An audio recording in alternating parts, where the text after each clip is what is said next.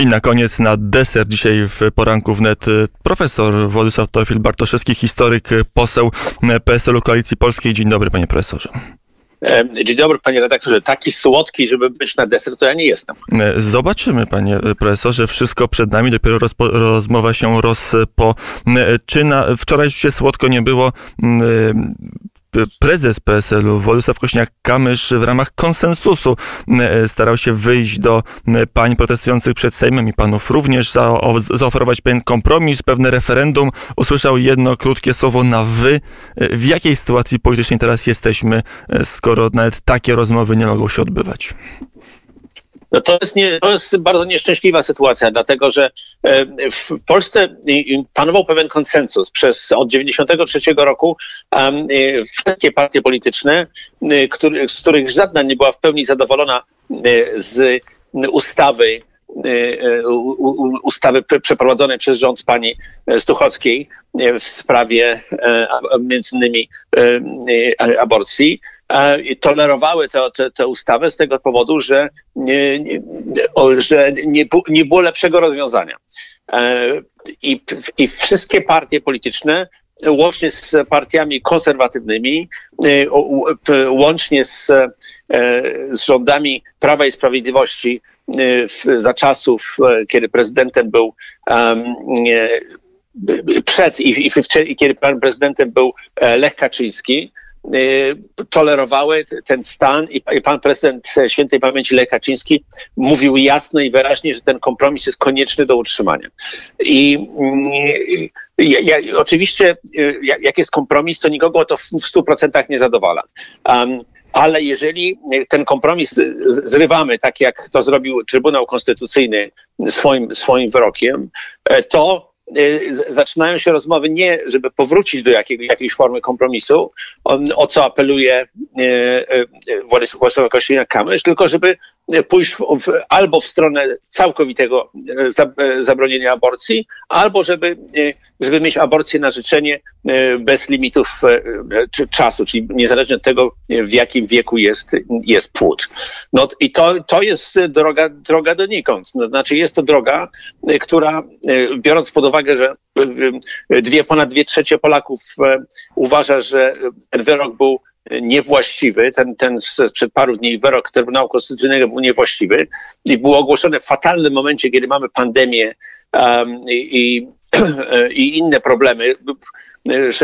Ponad 16 tysięcy zarażonych, a minister zdrowia mówi, że pod koniec tygodnia może być 20, a nawet 25 tysięcy zarażeń dziennie. Jest to kompletna prowokacja i jest to rzecz niewłaściwa. Ja nie widzę w tej chwili rzeczywiście dużej możliwości kompromisu z bardzo prostego powodu, że ten wyrok tak rozścieczył dużą rzeszę ludzi, że zaczęły się masowe demonstracje, co oczywiście jest rzeczą niebezpieczną również z powodów epidemiologicznych. I dlatego Kośniak-Kamysz mówi, żeby nie publikować tego wyroku ze względu na stan wyższej konieczności. Istnieje takie pojęcie prawne bo my jesteśmy za utrzymaniem tego kompromisu aborcyjnego i dać, bo w momencie, kiedy pandemia się skończy, bo teraz to nie jest moment, dać suwerenowi, czyli ludziom się wypowiedzieć w formie referendum. Ja się obawiam, że ludzie w tej chwili zrobią nam drugą Irlandię, to znaczy Irlandczycy, którzy do 2018 roku nie mieli w ogóle prawa do aborcji, w 2018 roku zagłosowali ponad 66% za tym prawem i Irlandia de facto stała się krajem świeckim. A dla pana profesora, kiedy zaczyna się życie? Takie pytanie zadałem przed godziną 8, to może zadam je ciut wcześniej, przed godziną 9 i usłyszymy odpowiedź.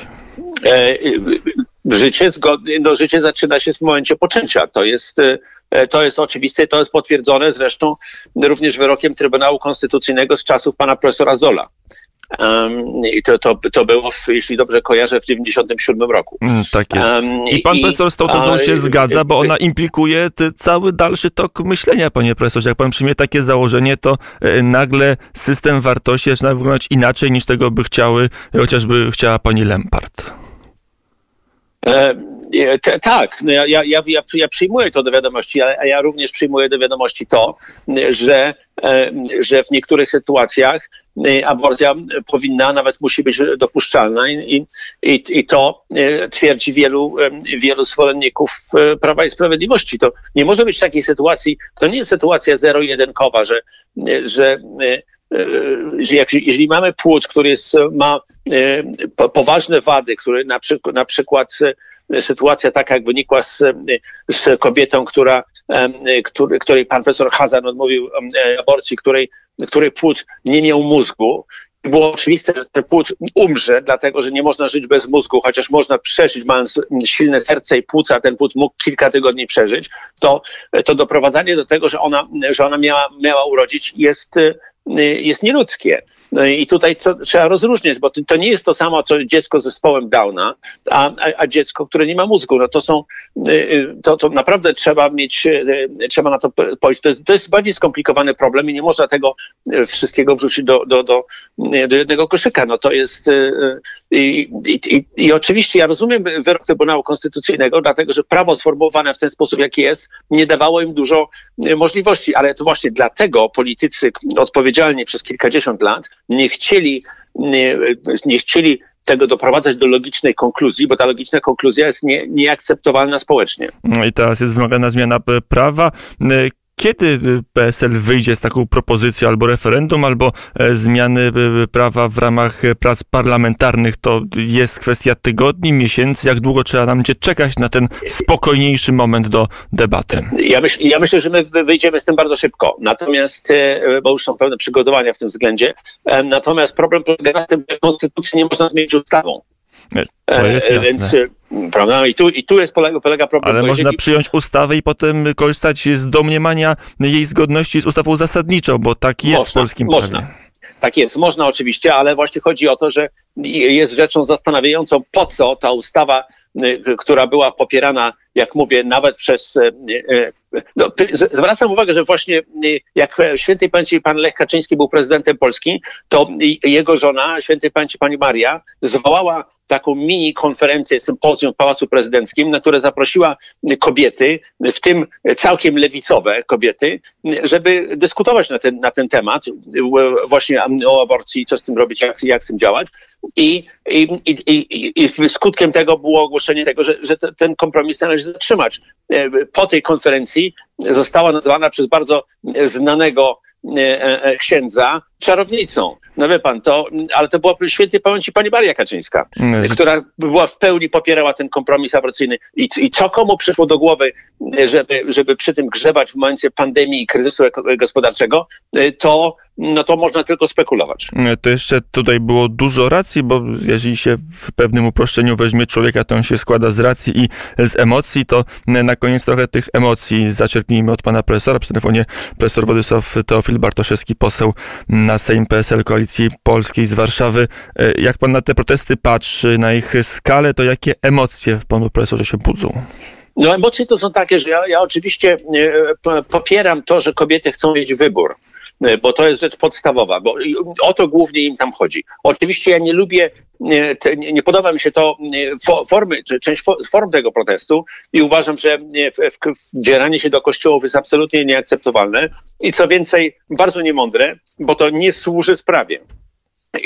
Dlatego również nie popieram protestów, które się odbyły wczoraj w Sejmie, bo ja nie chcę sprowadzać Sejmu do poziomu, przepraszam bardzo, Werchownej Rady w Kijowie, gdzie takie typu sceny są na porządku dziennym, czy parlamentów w Seulu, gdzie takie sceny też są na porządku dziennym, bo ja chciałbym żyć w cywilizowanym kraju, gdzie jest pewna debata, ale ja rozumiem rozpacz i złość tych kobiet, które 4 lata temu protestowały z czarnymi parasolkami bardzo skutecznie i wtedy powstrzymały te szaleństwa. Naprawdę, jeżeli chcemy zmieniać prawo aborcyjne, to zróbmy referendum. I wtedy zobaczymy, co suweren uważa, a nie co uważają starsi panowie, którzy nie mają ani dzieci, ani żony. A kiedy pan profesor słyszy te zawołania czy zapewnienia w Sejmie posłów Lewicy, czy posłanek Lewicy, bo tam chyba tylko same kobiety stały, krzyczały, które mówiły to jest wojna, nawet krzyczały to jest wojna,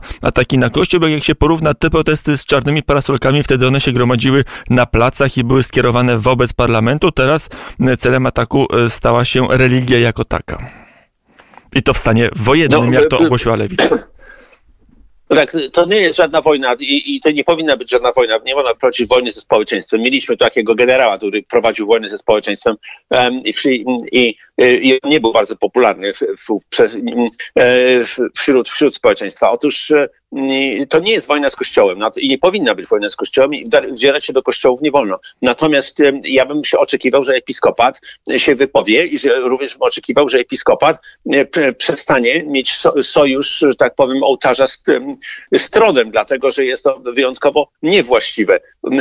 Polska jest krajem chrześcijańskim, ale Polska nie akceptuje tego, że Kościół popiera jedną partię polityczną. Wyprowadźmy politykę z Kościoła. Kościół jest dla wszystkich. Jest dla wszystkich, ale Kościół, przynajmniej tak mi się wydawało, ma swoje miejsce w życiu publicznym i nie odbieramy duchownym poświęceniach praw obywatelskich. Mogą głosować, są także równi wobec prawa, tak jak ja czy pan profesor.